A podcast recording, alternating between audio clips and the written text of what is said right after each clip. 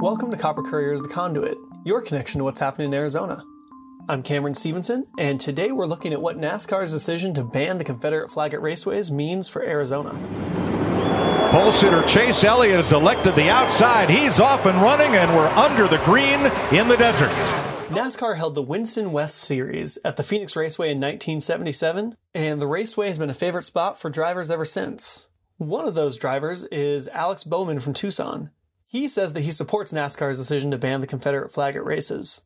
Bowman, who took the spot of Dale Earnhardt Jr. as the driver of the number 88 Chevrolet a few years back, joined a handful of other drivers in a video showing their condemnation of racial inequality. We're no strangers to moving fast. And we know how life can have that same quality. But now, But now, But now is the time to slow down and reflect.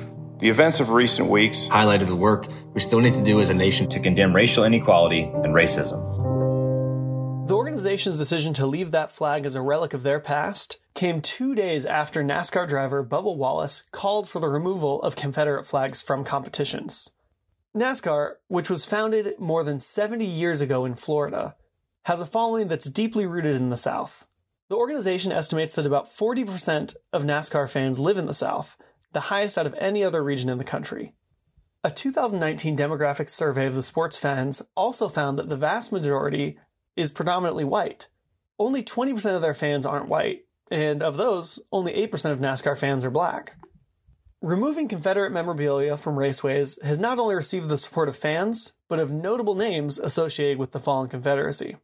Robert E. Lee IV, the great grandnephew four times removed to the Confederate soldier Lee was named after, said that seeing this change by the organization gives him hope. When I heard that NASCAR was going to make this decision, I was actually initially surprised. To see this change, this shift happen so fast, um, gives me a lot of hope for humanity. Uh, the work continues in that reality of, of Southern culture or uh, you know white supremacy and racism. Uh, you know, I'm not accusing fans of being that, but there's certainly a sense that you know what that represents represents something dark in our history. But ultimately, there's going to be people that are still going to need to have the deep conversations uh, about what it means uh, to be a Southern sport, uh, and then you know a primarily Southern sport, and, and then also be engaged in conversations about what it means to confront racism. NASCAR is one of the first sports to return this summer after the coronavirus pandemic virtually canceled all events across the country. The first race revs back up June 21st in Miami, and then they roll into Phoenix for the 2020 NASCAR Championship weekend on November 6th. Special thanks to the Associated Press for contributing to today's episode. For The Conduit, I'm Cameron Stevenson.